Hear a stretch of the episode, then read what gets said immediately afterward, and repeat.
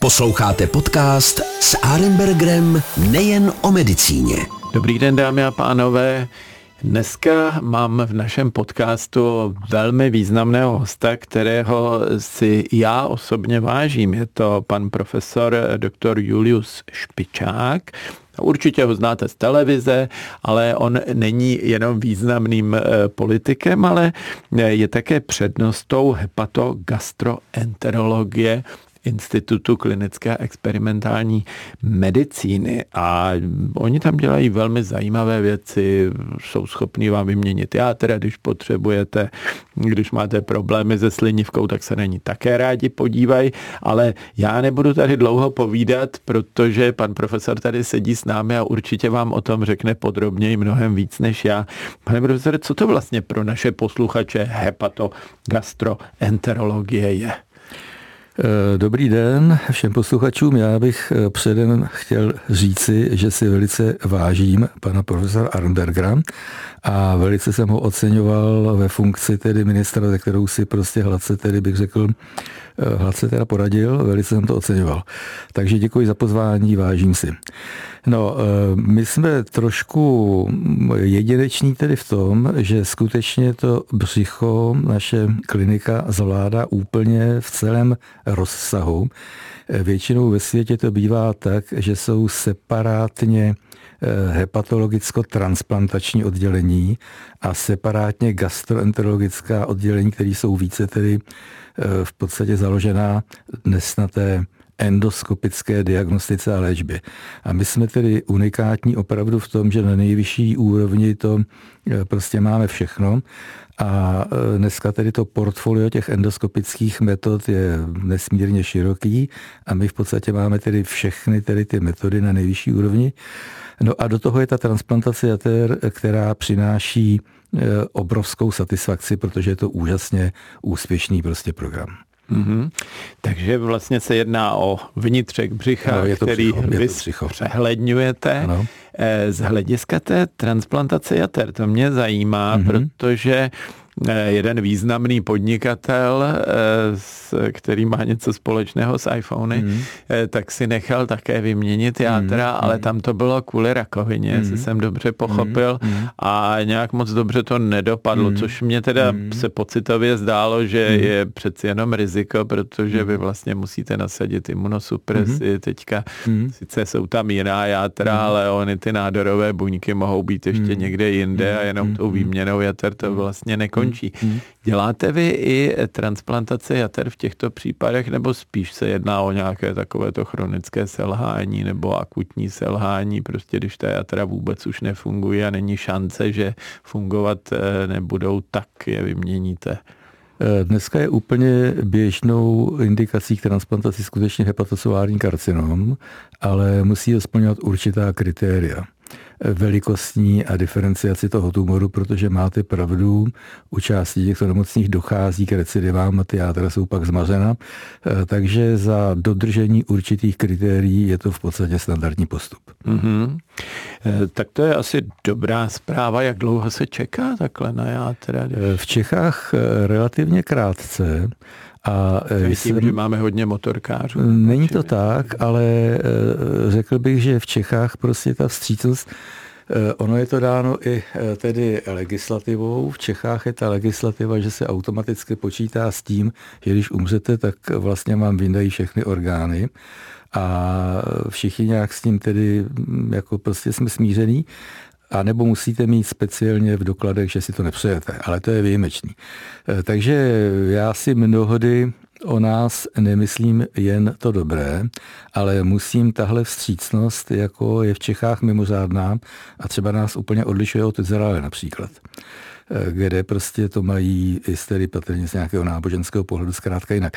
Takže ten hlavní důvod je, že skutečně ochotně se vzdáváme po smrti tedy těch orgánů. Mm-hmm, taková ta dobročinnost je samozřejmě na místě. Je no. pravda, že v tom hrobě člověk už ta játra nepotřebuje, no. rohovku taky ne. No. Ano. Je dobře, když někdo z toho může profitovat dál. Jak to vypadá dneska se slinivkou? Moje maminka s chodou okolností měla karcinom slinivky a přišli jsme na to až v situaci, kdy měla lehce zvýšenou hladinu cukru a jinak vůbec nic, eh, nikde žádné jiné příznaky neměla a ten nádor už byl velký přes 2 cm a nedopadlo to dobře. Existují dneska nějaké lepší možnosti, jak třeba zjistit eh, rakovinu slinivky břišní dřív, anebo pořád je to takový ten nádor, že když už se diagnostikuje a nedej bože, už je člověk žlutý, ale eh, třeba se to zachytne ještě o něco dřív, tak stejně už ta prognóza je relativně špatná. Je to skutečně ďábelská nemoc, eh, je, je na vzestupu. Takže mě denně volá prakticky někdo s nádorem tedy slinivky, nebo že má v rodině nebo někde nádor tedy slinivky. Je to na vzestupu, posouvá se to také do nižších věkových kategorií a je to prostě hrozná nemoc. Já znám pouze dva lidi, o kterých mohu říci, že měli karcinom pankratu a přežili ho dlouhodobě. Z těch stovek, který jsem v životě viděl, tak znám tedy dva. A ten druhý, to je ještě poměrně krátká doba, takže nemohu říct, že to je definitivní, ale ten první skutečně eh, přežívá už nějakých 35 let. A řekl jste velmi typicky, oni mohou mít eh, skutečně velmi krátké příznakové období a tím výrazným eh, rizikovým faktorem nebo prostě tím znakem, tím markerem toho, že to riziko tam je skutečně náhle vzniklý diabetes. Mm-hmm. Ano, u nás v rodině ho nikdo neměl, hmm. takže to bylo velmi nápadný a proto jsme se podívali jen tak hmm. jako orientačně hmm. i na slinivku a už to tam hmm. bylo vidět jenom ultrazvukem hmm. hmm. a bohužel už to tam bylo patrný. Hmm. Eh, tenkrát já jsem pozoroval tu operaci, hmm. profesorka Pešková tenkrát hmm. ještě maminku operovala, hmm. ono už je to taky přes 20 hmm. let a e, vzala vlastně jenom část toho pankreatu. Mm. Já samozřejmě chápu, že kvůli třeba Langrancovým ostrůvkům mm. a vlastně hladině cukru a, a diabetu potom zase toho sekundárního mm. po operaci se asi nedělá nějaký radikálnější výkon, a ne i kvůli pankreatické e, sekreci, co se týče trávení a tak, ale nebylo by lepší, když ten, ta slinivka tak jako tak asi je tím nádorem postižena, když samozřejmě ten primární tumor tam e, je viditelný a ohraničený. Nebylo by lepší teda udělat kompletní odstranění té slinivky?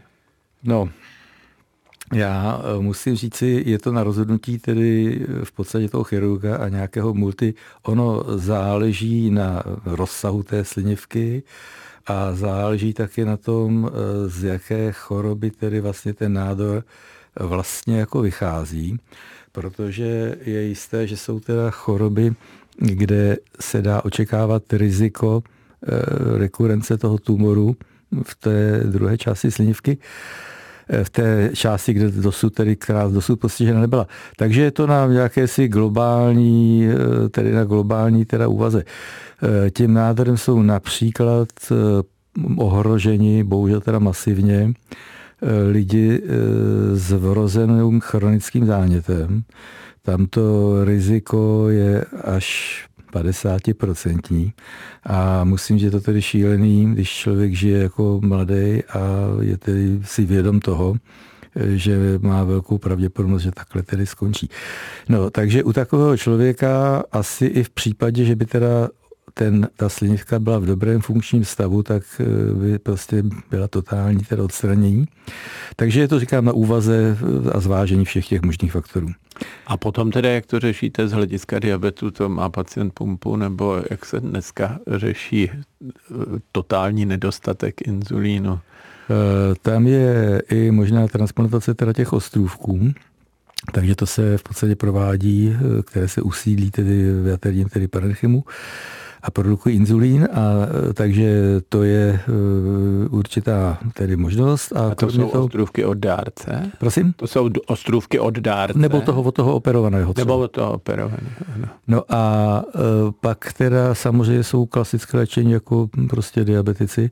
Ona ta kvalita života bez té slinivky je tedy problematická, protože řada těch lidí má fantomové bolesti, přestože nemá tedy slinivku a ta kvalita toho života prostě může být dosti, dosti teda jako omezená. To je taková nějaká ta bolest do ramene, že jo? Nebo v podstatě mají se trvalé bolesti, které obtížně reagují na, na nějaká analgetika a e, přestože pro ně neměli mít důvod, protože prostě tedy nemají slinivku, takže, no ale prostě je to víceméně neuropatie jakási a takže ta kvalita života u řady těch lidí není dobrá.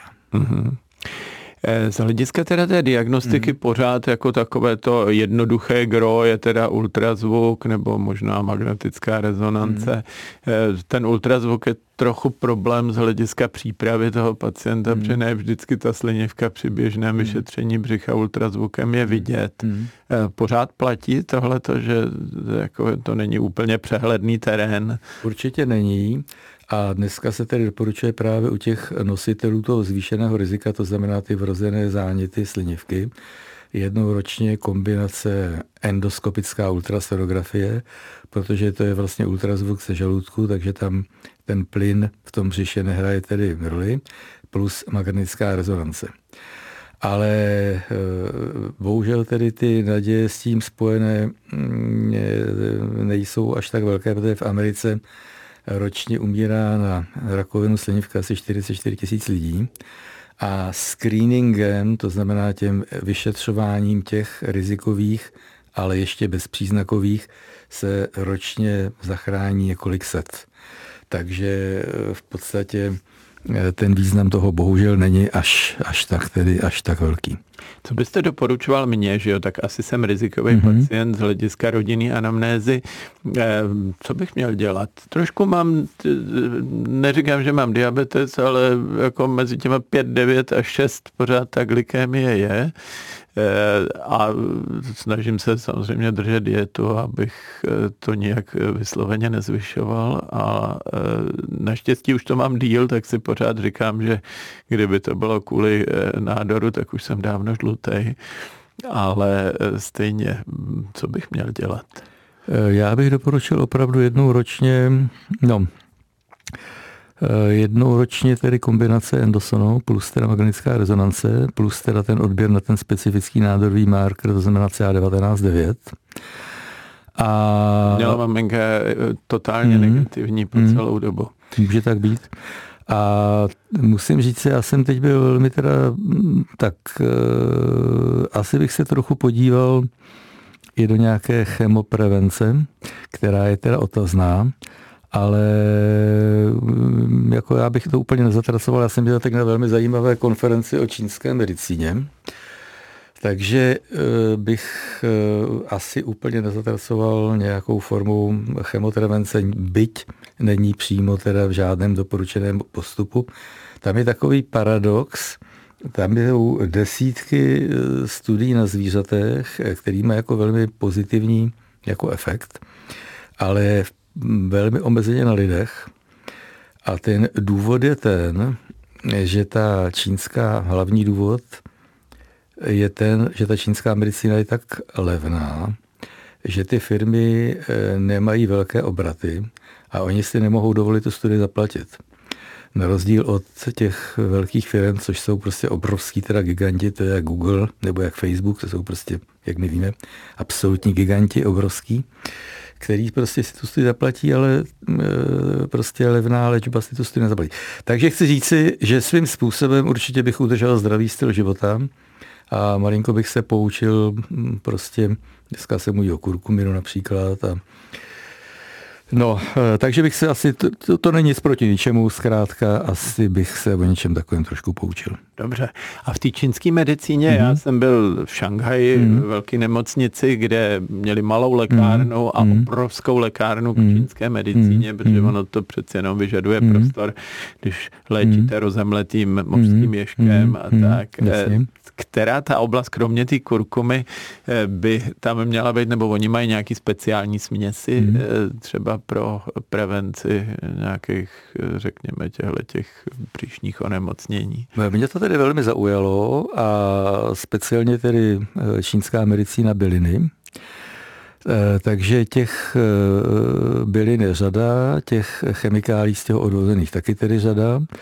Já jsem si tu přednášku musel pečlivě připravit, protože to bylo pro mě úplně nové tedy téma, ale bylo to pro mě, bylo to pro mě velmi, velmi, tedy, velmi zajímavé. A já jsem to měl na, na střevní záněty. A bylo to pro mě velmi zajímavé, velmi inspirující, velmi inspirující, ale znova ten základ, proč nejsou ty objemné, víme oba, pan profesor to dobře ví, že třeba ty onkologické studie jsou prostě hrozně těžko, udělá, těžko se dělá a je drahá. E, musí mít stovky probandů a musí se dobře zaplatit personál, je to prostě rej. Takže ta paradoxně ta levná léčba prostě nemá na to, aby udělala kvalitní studii. Ano, ano. Ne, tak jako oni mají samozřejmě tu tradici dlouhodobou, takže tam je to daný praxí a nikoliv teda nějakými čísly a průměry a směrodatnými odchylkami, takže určitě eh, by se tomu člověk neměl bránit a určitě tím nic neskazí, to je, to je jasný. Eh, vy jste tady zmínil to endosono, čili ultrazvuk, eh, kterým se koukáte z břicha do okolí nebo dokonce teda ze žaludku do mhm. okolí. Jak to dneska vypadá? To je nějaká sonda se světlovodem nebo už je to nějaký tenký káblik, který musí ten pacient spolknout? endoskop mm-hmm. a na konci je prostě ultrazvuk. Ano. Takže je to, je to v podstatě tedy kombinace a zavádí se stejně jako endoskop. To se zavádí nosem? Nebo? Zavádí se ústy. Mm-hmm, ano a e, v lokálním e, znecitlivění ono to krku. většinou déle trvá, není to příjemné vyšetření. Já musím říci, že absolvoval jsem gastroskopy i koloskopy bez premedikace. No, to vás obdivuju. A e, gas, koloskopie je nepříjemná, gastroskopie je odporná ale nicméně jsem to dal bez premedikace, je krátká, ale odporná, takže to endosono je velmi tedy nepříjemné. Dneska běžně se dělá to endosono, ono to přechází do, do toho modu léčby, takže se tím dá e, prostě dneska tím běžně léčíme odúmrť slinivky břišní přes žaludeční stěnu. Eh, takže se to posouvá více do té terapii a samozřejmě pak ten výkon je delší a samozřejmě se to prostě provádí s anesteziologem. Vůbec ve světě je trend provádět dneska čím dál tím více endoskopie se zapojením anestezie. Mm-hmm, ano. Lidstvo pohodlní prostě. Jo, tak ono je to určitě příjemnější. Jo. Je fakt, že u těch starších lidí já se vždycky té anestezie mm. trošku bojím, mm. protože si říkám, co mm. to udělá s mozkovými mm. buňkama. Mm. Ono je jich hodně, takže oni začnou fungovat jiný, když mm. třeba některým se úplně ta anestezie nelíbí, mm. ale přeci jenom jako já jsem měl jenom uzlík na hlasivce mm. a e, nechal jsem si ho odstranit, mm. přemluvili mm. mě teda na takzvanou tryskovou anestezii. Mm že mě provětrávaly mm-hmm. plíce. A je pravda, nevím, jestli to bylo daný tím, ale takový dva, tři měsíce jsem měl takový jako nepříjemný mm-hmm. zastření, mm-hmm. myšlení mm-hmm. nebo něčeho. Ne, že bych úplně mm-hmm. zblbnul, to ne. Ale prostě ten komfort, jako byl před tou operací, byl nějakou dobu menší. Mm-hmm. A dovedu si představit, že když je někomu, já nevím, ještě o 30 víc, hmm. než mě bylo v té době, takže to může s tím mozkem opravdu trochu zamávat sätt. Ale tak jako samozřejmě, než se trápit s nějakou hadicí v krku a, a dusit se a aby ho to dráždilo, tak je pochopitelně eh, ta celková anestezie mnohem příjemnější úlevou. To je eh, pochopitelný. Eh, vy děláte i takovou tu ERCP, jak jsme ano. se učili ve škole, mm-hmm. to znamená že vlastně vy nasondujete nějak ano, ten vývod, vývod lučníku a slinivky odstraní se kamery, zavede se endoprotéza, když je tam nějaká nádorová stenoza. Je to běžné taky po transplantaci, protože vlastně stenoza žlučovodu po transplantaci je nejběžnější, dá se jít s komplikací, tak 20%. Takže, takže to je prostě rutinní metoda, zcela rutinní. Čili ono to tam jako se zajezví a zúží se. Eh, Přesně tak. Vývody. Nejčastěji je to tedy v místě té anastomózy, a protože se našije tedy nová játra, našije se část žlučovodu na ten eh, příjemcovský žlučovod a přesto, že ten chirurg to prostě vždycky udělá brilantně, tak zkrátka dochází ke zvení a ta stenoza je běžná. Mm-hmm. Ano. Čili vy vlastně zavedete zase nějaký endoskop. Ano, někam takže do, do toho 12 denníku eh, otevře se teda to vyústění toho 12, 12 takzvaná, v tom 12 takzvaná faterská tedy papila, to se prořízne a pak se manipuluje v těch eh, žlučových cestách a třeba se zavede tedy, může tam být kameny, vytáhnou se kameny, eh, nebo je tam tedy ten zúžení, zavede se endoprotéza.